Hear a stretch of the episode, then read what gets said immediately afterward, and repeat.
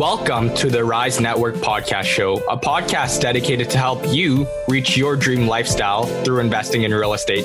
We're going to be sitting down with new, intermediate, and experienced investors to talk all about real estate and how it has changed their lives. If you're looking to scale your portfolio or even just get into real estate investing, you're in the right place. Make sure to tune in. Hello, everyone. You are listening to the Raj Real Estate Investing Podcast with your host, Austin. why, why you stop there? I'm just trying to change things up, man. With your host, Austin Yeh. And Mayu. What's going on, everybody? So, in Austin are in a mood today. I think we're just cracking up about some random shit that, uh, for anyone that doesn't know, I'm very avid on following Reddit and RedFlagDeals. And that is a major source of my news, not to discredit myself, but I think it's good to see uh, overall market sentiment. And it's fucking hilarious as well. So when everyone else wastes time, I, I go on Reddit and RedFlagDeals. It's, uh, you joined, you joined, uh, uh, Discord chat there, right? Yeah. so shout out to the shout out to the Reddit boys. Shout out to the Red Flag boys if you listen to our podcast. you're you're hiding behind the shadows. it's it's funny, man. It's just like random people in this Discord chat, chat, and you like scroll up, and some people talking about like market recovery, and then like one other person going, "Yeah, like prices are starting to recover," and then someone else is like, "The fuck are you guys talking about?" It's just like like no one fucking knows what they're talking about, and that's the reason why it's but it's so entertaining because it's um you're hiding behind uh you're hiding behind like a, a, social media profile. It's not even your profile. It's just like if anyone knows what Discord is, I think gamers use it very popularly when they game, and yeah. you can blank out your username, you put whatever you want, so no one knows who's chatting. And that's why everyone's so free flowing, probably saying disrespectful shit to each other, uh, sharing their opinions, being uh, very vocal. Uh, it's more entertainment value. They're like Markham and Richmond Hill apparently still doing well. Um, they're like straight out of the Crazy Rich Asians movie. Or some other person was like, yeah, my mom said if the housing market keeps dropping, we should try to average down. That's like, craziness. How much money do you have to average down on this? Oh man, it's just, it's just so stupid. But Austin, what's going on with you, man?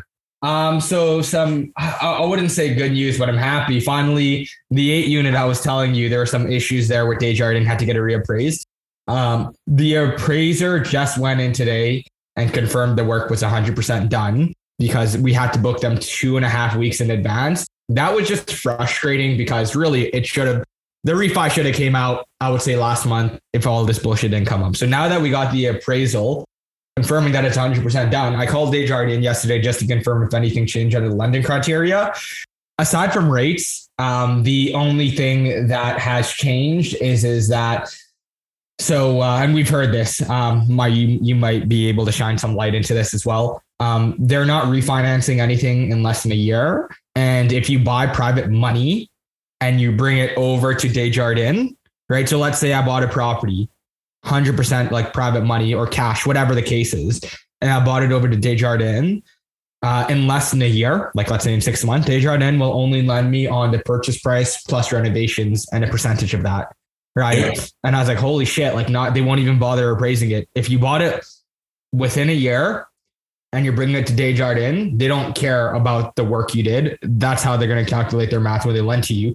Um, of course, they're a credit union. Not sure if you're seeing that across the board in other lenders yeah. as well.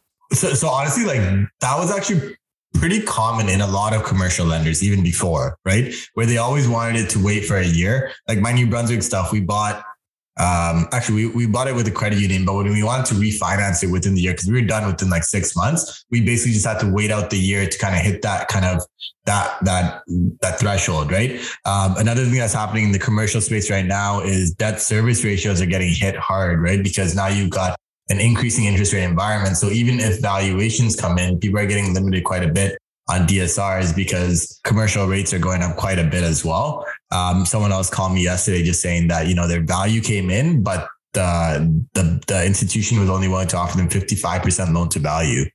Um, on a commercial property. I think it was six units, if I'm not mistaken. So that's happening across the board, man. These the, the commercial lenders are de-risking.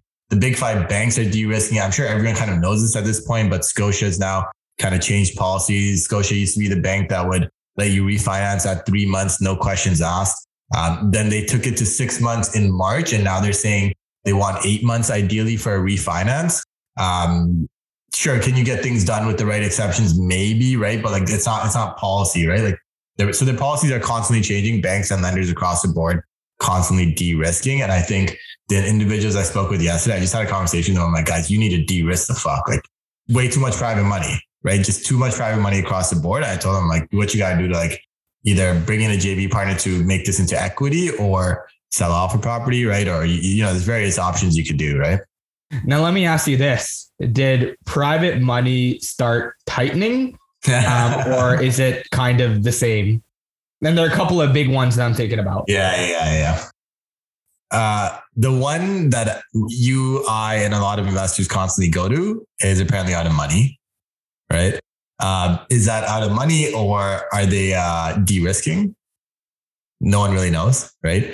Um, a lot of private lenders uh, weren't willing to take new applications until July 1st. Uh, not a lot. When I say a lot, I say like another like two or three. There's there's a shit ton of private lenders out there, right? There's no way any one individual agent will ever know. Like, I mean, sure, maybe there is a way, but majority of us don't really know all the all the lenders out there. But we have certain lenders that we constantly go to, right? Um, so yeah, a couple of my lenders said they're not considering applications until July 1st. A couple said no refinances, only purchases, right?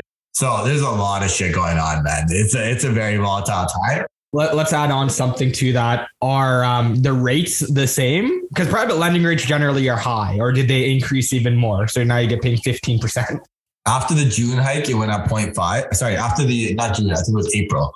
Um, it was April, right? The one before June, I think it was April. After yeah. the April hike, they went up 0.5. Um, I haven't seen any increases yet after the June hike, but honestly, it's a matter of time, right? Anyone that follows the Canadian five year, um, five year bond, whatever that thing's called, it went up I think from 2.8 or so to like 3.2 over the last couple while, like last little while, right? So, mm-hmm. so across the board, you're gonna see like fixed rates start to go up even more than they already are, right? Because they're currently around like between 4.5 and low fives on the A side. We're not even talking B. Yeah. Right. So across the board, it's gonna go up. It's just a matter. It's gonna break over five percent, right? It's 100%. a matter of time. Yeah, yeah. I think we're I think we're actually sitting yeah. at 4.99 with some banks, right? So we're yeah. basically there, right? Interesting. Yeah, interesting to know. If you guys are following my story, I try not. Uh, Waylon joked and commented, "Is like, oh, you are what's that news outlet? Better dwelling, better dwelling." I was like, "You're better dwelling now." I'm like, no, no, no, no. Better dwelling will tell you to never buy real estate. I yeah. still do see circumstances, a lot of circumstances where it makes sense to buy real estate. Um, but then there's a lot of circumstances as well, depending on what your strategy is, where you should wait it out, right? Yeah. Um, but yeah, so you, funny. You, so and I, you and I were talking briefly about this today, um, today morning, and I, I, and yesterday, I think at some point. But basically, I think it's not a time to be like if you need to BRRRR, if you are like leveraging lines of credit to put in like all of your money for renovations and down payment, not the time for that strategy, right? Because mm-hmm. you don't know where after repair values will be in three to six months, right? But if you can buy decent cash flowing assets where, you know, worst case, you leave a little bit more money in the deal because it's not the BRRRR that you thought it would be. And then if that happens, then you need to amplify up cash flow through strategies like student rentals or Airbnbs or something like that to make your cash on cash returns work. Like that's not a bad situation to be. Right now, everyone is scared about real estate. And part of me is like, shit, I got to buy something just because like you got to be opportunistic, man. yeah. So there, there's a lot of different things I hear. Um, one common advice that has been going around is to leverage because one rates are still relatively low compared to historicals. You hear that quite often.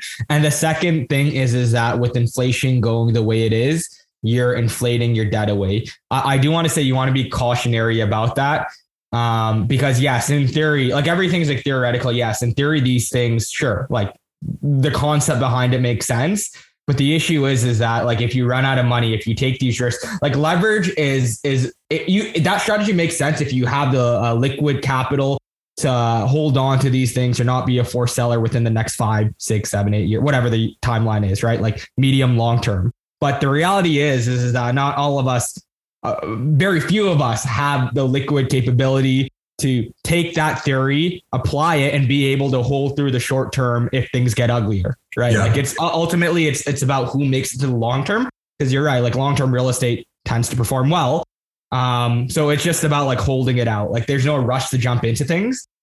Anyways, I think we should jump into our podcast today, or else we'll keep on going on and on. Today we have Jack Bernstein. He's a retired professional athlete turned into a full time serial entrepreneur Uh, he started off in software sales, making a ton of capital and being smart about that money, deploying it straight into real estate. Started off with the duplex conversion in Oakville, then expanded his portfolio to Hamilton, buying small multis there, and is now making an absolute killing in Owen Sound. In fact, he's actually bought a wholesale deal from me as well in Owen Sound. So he's crushing it there. He has a very unique strategy. But not only do we get into the real estate side, Jack's a savvy investor investing outside of real estate as well, diversifying his money. So there's a lot we cover in this episode. Uh, you guys are going to enjoy this one. Pretty cool strategies that I think uh, will help broaden your horizon and thinking what you can implement in your investment portfolio as well.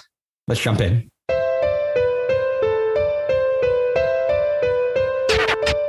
Hello, everyone. We are joined with a very special guest, Jack. Jack, how's everything going, my man? Good, good. How's it going, Austin? How's it going, my How are things? It's good, man. Uh, Jack, I think myself and Austin both know you uh, decent amount at this point, but you know, for our audience that maybe doesn't know you, why don't you give everyone kind of a quick rundown on yourself, what you've been up to today? Um, I know you've got quite a few ventures, if I'm not mistaken, as well. So maybe just touch on those as well. Yeah, sure. So I've been a real estate investor since uh, early 2018. So, you know, I've kind of ridden a couple different waves since then, but uh, now it's primarily, you know, one of my main focuses. I do invest in some other businesses as well too. So trying to build up that passive portfolio on the side, but uh, as it keeps growing, it becomes more and more active, as you guys kind of know. So, you know, working on a transition point basically to uh, running some of those businesses in the future, but you know, for me, it's been an interesting journey, lots of ups and downs, um, but lots of opportunity happening and lots of things going on now. That's cool, man. So, so how did you get started in real estate? I know you said you started in 2018, but what were you doing um, back then in the real estate side? Yeah, so my background is basically in software sales and in tech, and uh, you know, I was fortunate where I had some big commissions come in, and basically I had a bit of money I was sitting on, and didn't really know what to do with it at the time. And uh, you know, similar to kind of Austin's story in Toronto life, I read an article from this guy named Sahil Jaggi, who uh, I think mm-hmm. actually you know might have been on the podcast once before. And Sahil's story really resonated with me, and that was kind of the first time that I'd ever read an article like that from anybody in Toronto who had built like a multi-family portfolio. So I actually found Sahil on LinkedIn. I reached out to him, and uh, he was kind enough to kind of take me to dinner and walk me through his whole journey. And from that moment on, it kind of sparked something with me that, okay, you know what? I think multifamily or the real estate space is somewhere that I want to put some interest in and invest some time. And uh, it kind of led me to buying my first property, which was in Oakville uh, in 2018. And it was a property where, you know, I kind of just squeezed myself into. And I kind of said to myself, you know, before I knew what house hacking was, you know, how can I monetize this in a way to be able to carry it without having to have some sort of lifestyle adjustment to be able to afford it. So, you know, being in my early 20s, everybody's going out, this and that. You don't want to bog yourself down with, you know, your first home. So I ended up doing a duplex conversion on it and um, got a tenant in the basement suite who, you know, fortunate enough paid year upfront cash.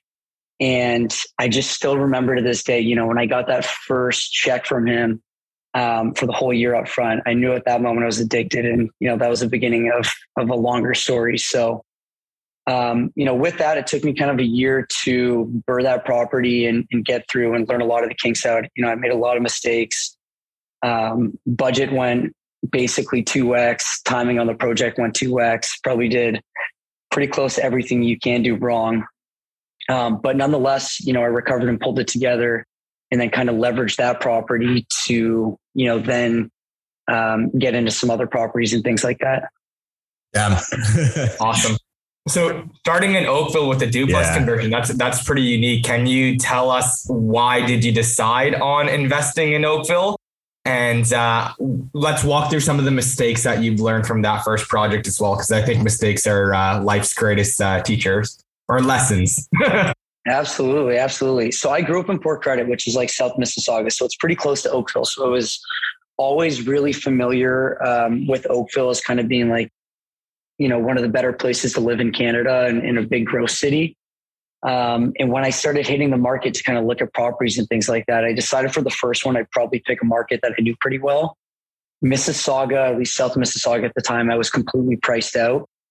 Um, believe it or not, in 2018, there was one or two pockets left in Oakville that were more affordable than Mississauga. Wow. And I picked one of those pockets, um, which was kind of somewhat close to the Ford plant, like upper middle and six line.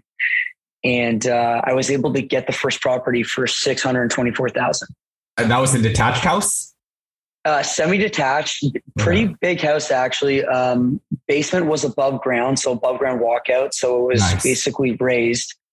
Um, and it was decent size. So the upstairs unit was 1600 square feet and the downstairs unit was about 1400 square feet. 2018 would have been like right after the stress test, like, uh, or not, yeah, stress test and the foreign home buyer tax. And I think Toronto as a, as a whole had cooled down pretty, pretty hard, right? So you were, you were pretty opportunistic, but I'm sure you must have been nervous. Like what gave you the confidence to a go ahead and do that? Like, I think a lot of people were sitting on the sidelines just going, similar to now, like the market is fucked and like, you know, we're just not going to buy anything. Right. Um, so yeah, I'm just curious, like what gave you that confidence and was it like ultimately Sahil? Was it the people you had surrounded yourself with at that point? Or were you just like, fuck it, I'm just going to take a shot? Honestly, it was a combination of all of the above. The, the biggest driving factor to me was, was that where I was living, um, the house was being sold. So I either at that point kind of came to a critical point. It's either, you know, I rent and get yeah, a bigger place and basically at that point and probably stagnated from being able to save because I got to pay some large rent bill or I just figure out a way to make it happen and then get in the housing market. And I knew if I could pull off, you know, the latter of that, that would be the better option. Um, and then, you know, at the time I didn't really have a power team or anything like that, but I started reaching out to people and like understand the value of networking and kind of just took my shot at DMing everybody I could on Instagram to try to figure it out. Um, but you know, nonetheless, still taking the risk. I still feel myself in you know lots of trouble with it, but still made it work somehow. Awesome. And let's let's go through the numbers of that project. Um, so you bought it for six twenty four, six twenty five. Um, you put five or twenty percent down on that. I put 20% down. I, I, was just starting to become familiar with like what BRRRRing was. So I knew if I wanted to get the money out, I was going to have to put down a bit more. How much did you spend in renos and what was the extent of renos that you went through for that project? Yes, that's a great question. So the original budget, I remember this day, was thirty thousand. I was planning on doing the duplex conversion for, which you know, obviously, it, reflecting back, was you know quite the dream. Um, but we started getting the project going, and I actually, honestly, I was so green at the time. I didn't even know about permitting. I didn't know about any of this kind of stuff. I basically bought the property, got a contractor, and demoed the whole unit, and just started building a secondary suite. Um, so lo and behold, obviously, you know, city finds out about it. I got to go through the whole permitting process. Everything's delayed. Budget goes two to almost three X on it. Um, and of course, the timing of how long the project took, basically what I thought would have been 120 day project turned into a seven or eight month project, you know, mostly because of the mistakes that I had made. But what I learned during that kind of whole journey was the ins and out of kind of construction and, you know, at least learning enough to be able to know that I'm not getting ripped off on a project and what, you know, a good range of a budget is for a certain portion of a project. Um, and I was so hands on on that project that literally I'd work, you know, at my corporate job all day. And then I'd come home all night and I'd do construction from like the 6 to 1 a.m. Um, and living in a semi detached house, obviously my neighbors didn't love that, but in the end, it got the, uh, the job done. Mm, the neighbors were the one who told. Hmm. okay. No, I wasn't uh, the one who said it. Yeah, yeah. Um, okay, so and then after a year, what did it end up appraising at, and did that impact your cash flow? Because uh, I'm sure values went up, and in, in places like Oakville, um, generally, uh, kind of my thought process is that it, it's it's hard to cash flow even with duplexes, right? Yeah, so I was super lucky. So exactly how Maya talked about, you know, the market was already a little bit suppressed at that time, but I actually found the property power of attorney sale. So on the buy, I probably bought it under market by almost 100 grand anyways. It should have, you know, it appraised basically on the buy at around 700, 725. Um, more so luck than anything at the time. I wasn't smart enough to basically go look for a deal like that it was an estate sale and basically the lawyers that were representing the estate had four or five properties and this was the last property that was in it and uh, they just kind of wanted the property to go on a quick closing so i came in the property and bought it like that but when the appraisal came back about a year later and everything was done and settled in it appraised at 900000 so you know from a BRRRR standpoint it, it went pretty much as well as it could have on the first deal even with all the over expenditures and things like that that's pretty solid 900 yeah. Okay. That's definitely a full BRRRR plus like I don't even know how much, like 50 or 100 grand or something like that. So that's dope. Uh, where'd you go from there? Because I think Oakville is a great starting point. Um, you said you refinanced it like a year later. So at that point, I think the market was starting to kind of recover and go back up pretty drastically. Um, so, so how'd you kind of pivot from there and, and what did you get up to after that? Yeah, so it was a little bit slow to be honest, my growth after that. And then where it kind of exploded was March of 2020. So, you know, I was fortunate with my T4 job that, you know, I had big commission checks coming in. And then I also had the refi money that I had. So I was sitting on the sidelines doing research on, you know, where my next market was. Cause at that point, you know, I was priced out of Oakville. Nothing really around the GTA at that point had made sense from a numbers perspective. So then I decided I was going to jump to Hamilton and that was going to be my big next market. So all of a sudden it's March 2020 and you know the world is ending. So it's the beginning of the pandemic. And I decided, okay, you know what, if there's ever a time to enter the market again, I'm basically going to go in and buy a property that I was already willing to buy before, now at 70 cents on the dollar. You know, some of them even 60 cents on the dollar. Um, and I found actually this quadplex um, in the St. Clair area, which you know I consider as one of the better areas of Hamilton. And I found a distressed seller that was actually selling the property to save their business, which was a Cineplex. So they owned a movie theater. It was fully closed down and they were liquidating other assets basically to keep the business alive. So I worked out a really fair deal with them, you know, got the property for a great price, but gave them some concessions, basically quick close, firm deal, you know, large deposit to be able to kind of help them out. And then through that, I BRRRRed that property really, really quickly. And six months later, the market had basically recovered and kind of started in the frenzy. And then from that, it snowballed really quickly. You know, after BRRRRing that property, I used that money to kind of get into two, or two properties there, bought another two or three. And then, you know, with some of my corporate money and then some more of the BRRRR money, then, you know, kind of kept acquiring other properties um, over the past 24 months, basically. Wow. That's amazing. So that fourplex, um, was that on the market or off the market? That was full on the market MLS. I remember at that time there was so many good deals. Mm-hmm. Like there was 1% deals on MLS every single day during that March 2020, you know, yeah. April 2020 time. And it was just like, which one do you want? You know, in reflection, I should have bought more or as many as I could, but that one project was big enough to kind of scare me enough that uh, I only pulled the trigger on one. But, you know, then quickly I actually ended up buying one four months later, which was still a 1% deal on market was that building tenanted or vacant when you purchased it? And how did, if it tenanted, how did you turn it around? Yeah, they were all tenanted. Um, bought a quadplex and a triplex, and uh, basically organic churn was was actually pretty good. I started BRRRRing the property. I started on exterior work, um, and I guess you know through the pandemic, people lost their jobs or moving back home. Some people are pushing out further from the city. Now to this day, I churned in the past 24 months, I've turned all the tenants there except for one who just happens to be a professional tenant. But you know, that's a story for a different day.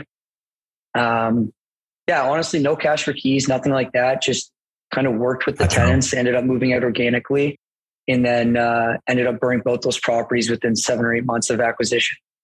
That's amazing. That's the best possible outcome. So you're in your real estate journey, still working full time. You're banking in those checks but you're still getting all the money out of your property. So you're richer than you ever were before. With all these transactions, are you doing them all yourself? Are you doing them with partner?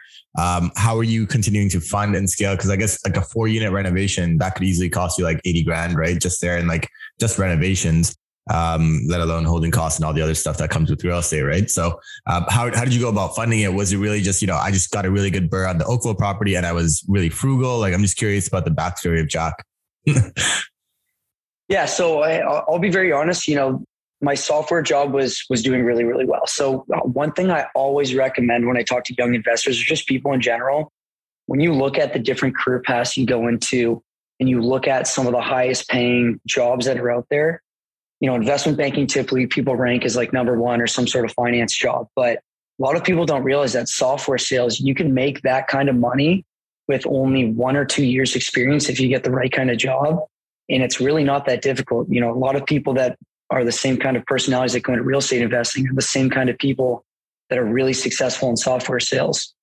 So I was just basically fortunate that, you know, my corporate job was doing really, really well. Um, I bankrolled personally my whole portfolio. So I don't have any JVs. I solely own the whole portfolio, which is valued around 8 million now.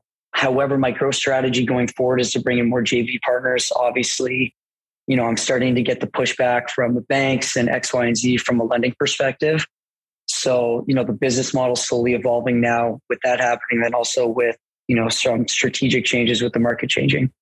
And that's pretty impressive. I, I think also from like my previous conversation with Jack, like you seem like a guy that uh, is, is, constantly hustling. Right? Like you're constantly looking for ways to make money, which like I thought was super um, interesting. I feel like we talked about laundry, laundromat and a couple other businesses before in like random conversations that passed. So uh, that's super impressive. So then, you know, between all the different like multifamily strategies, I guess like I'm curious what the ups and the downs were, right? Like I know it sounds like it was like a very like linear kind of like progression or even exponential, but um, I'm curious what the pain points were for you because most people struggle with capital. Seems like that wasn't really a problem. Um, seems like deals weren't necessarily a problem either as well um, because you had, I guess, the guts when like a lot of people didn't. So I'm curious what your pain, pain points were in like growing your portfolio. For me, the biggest thing came um, when I started buying properties that were further away. So basically, project management, and then also you know construction and things like that. Um, when I had moved to Hamilton and started buying properties there, from an investment standpoint, you know, I thought that that was going to be my market for like the next five or 10 years. And then Hamilton exploded and the numbers became harder to make sense. So then I pushed towards Brantford and then Brantford kind of went through the same thing. And then I started going up north and I went to Barrie. And then from Barrie, I went to Collingwood and then Collingwood to Owen Sound. And Owen Sound's kind of where I'd settled right now. And that's kind of, you know, what I think is like my star market. Um, but being with that, you know, from an investment standpoint, it's it's hard because you got to build teams in all these different areas. And as everybody knows in real estate, you know, it's hard to find good contractors. So I was just churning different contractors left, right, and center. Um, and because of that, I was incurring extra costs. So that was, you know, one of my biggest pain points. How I solved that pain point was I brought on a full time employee as a project manager. And uh, he basically is in charge of running all the different construction operations and all the different projects that I have going on. And what that did was it allowed me to basically, you know, go from working 50, 60 hours a week on real estate to being able to, you know, put 20% down um, on working in the business and then putting 40 hours a week on the business now. So he really took all the headache for me away. Um, and he kind of deals with that stuff now. And then I can focus on, you know, the growth, trying to attract more investors and private lenders and different things like that. And then also, you know, my whole shifting strategy of now where my business is going to go, which is completely different of kind of where it's been now. Have you brought on the individual full time, part time? How you structured it? Are you giving them a piece of the pie? Like, I'm just curious now. yeah, so I actually had no plans on bringing him on full time. Basically, it started off as um, I said, "Hey, I got this project in Owen Sound. You know, I'll pay you 10k to just manage the whole project." Um, I basically looked at my time and how much it was taking and how long the project was, and I thought it was a realistic number for it.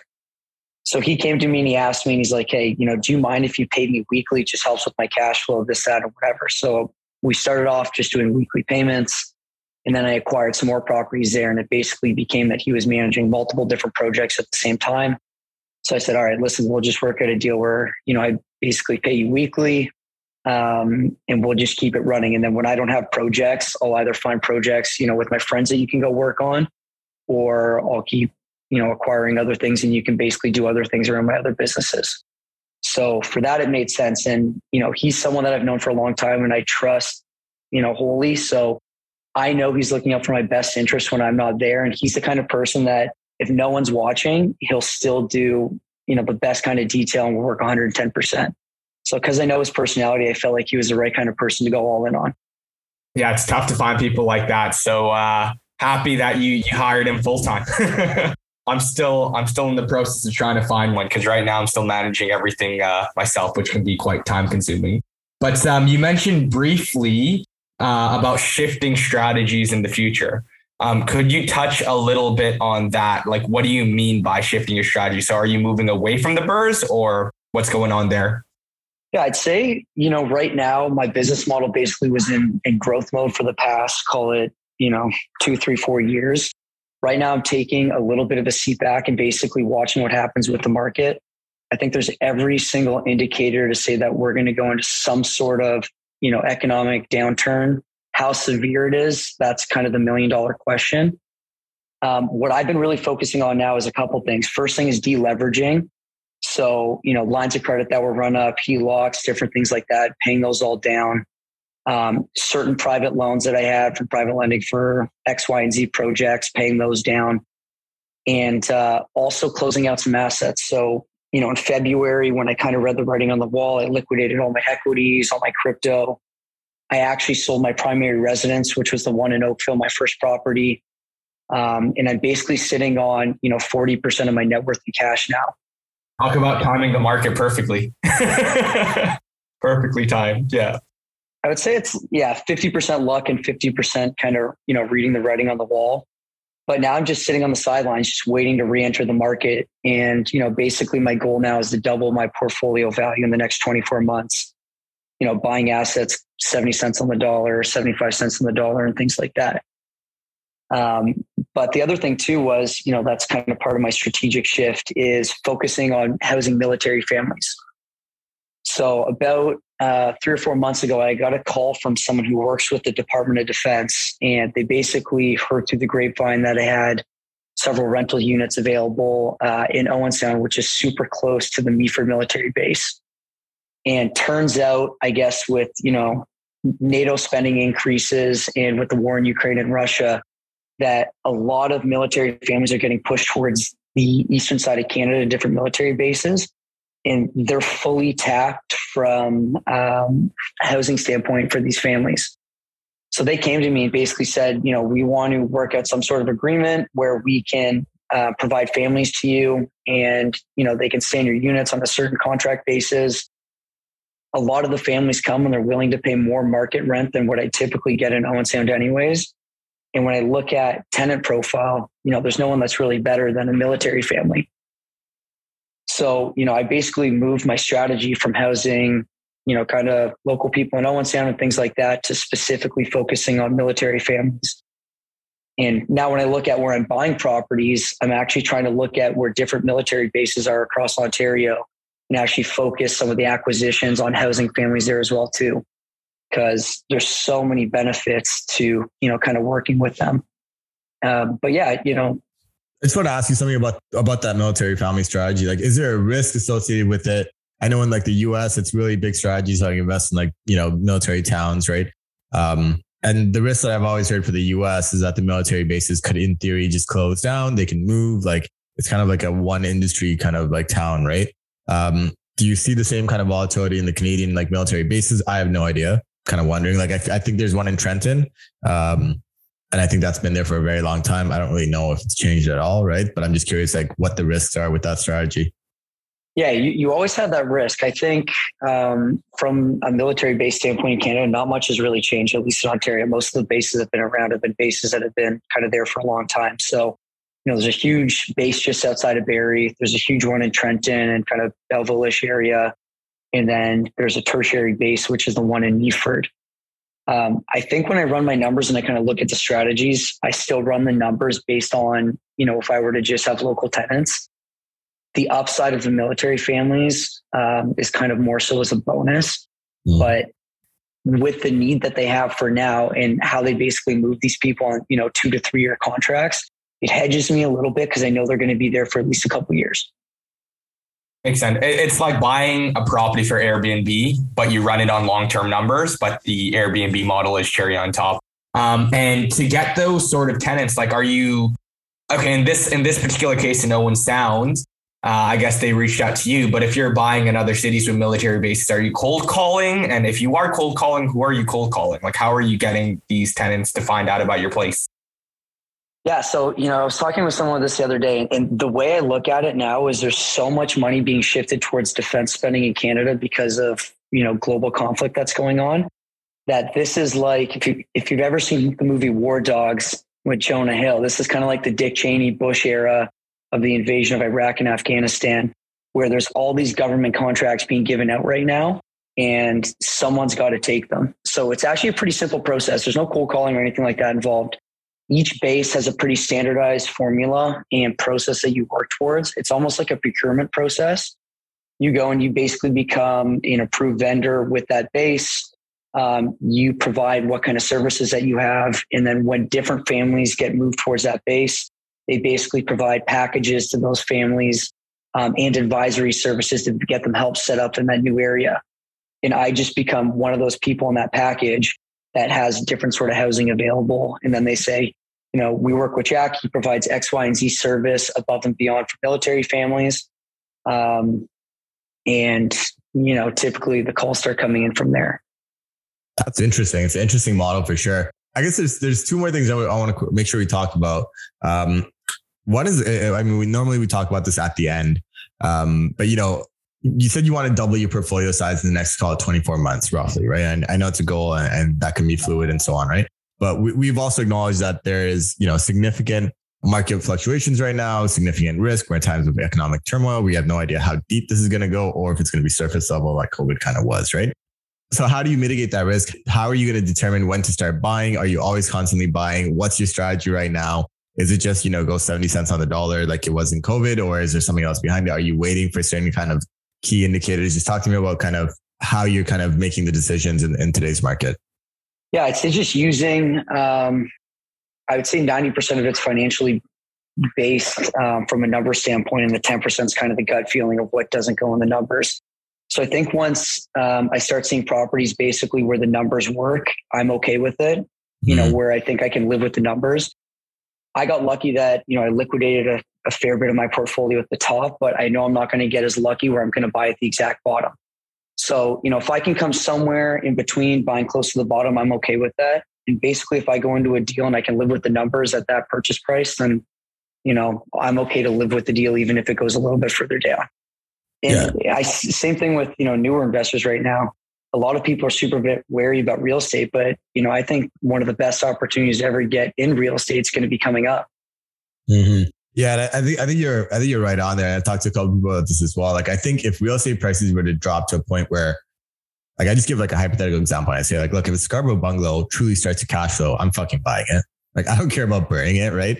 Um, you could just buy it, you can just hold it as part of your portfolio as long as the numbers genuinely work, right? So I think that is the floor on real estate in Canada. Um, I think at the moment that it gets to those kind of prices, a lot of people will jump in, like you said.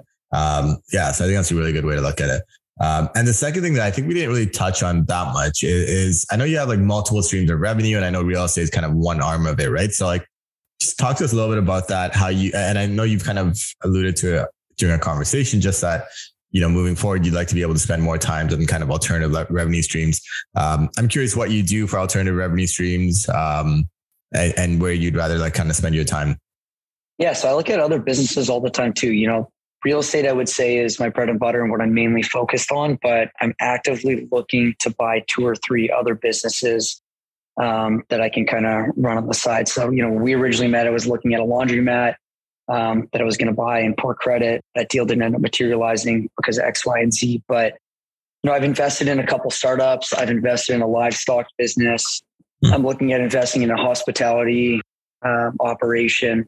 So I like to kind of diversify a little bit into other sort of operational businesses. But the key thing for me is typically I'd like to own the business outright and be, you know, either someone on my team working towards operations or myself working towards operations. When you say own the business outright, you mean like with no debt, or you mean like you 100%? No, just yeah, just own 100% of it basically, so I can have operational control on it.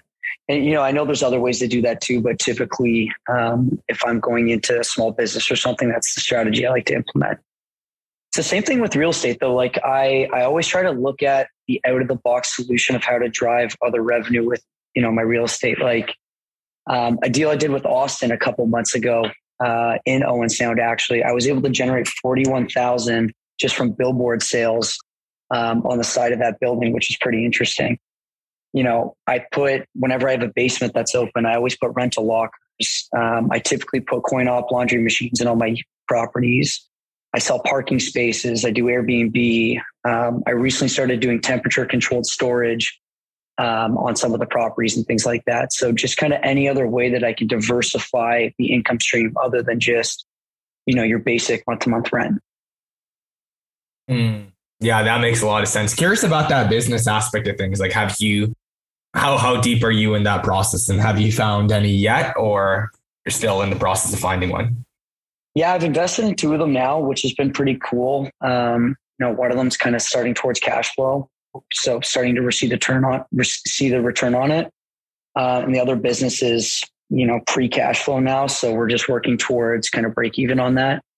Um, I think, you know, why I'm sitting on cash right now, not necessarily like being so eager to jump into real estate, is because I want to keep a portion of that to look at some other businesses. You know, depending on how deep, as Mayu said, you know, this recession could be, you know, there's going to be small businesses that are strained. There's going to be people that kind of need a white knight to come in and, you know, buy the business from them and take over operations. So I'm fluid on what exactly the business is. It's more so analytically driven and finding something that I believe has a lot of upside um, that I can come in and make some strategic changes and really, you know, raise the cash flows and the value of the business.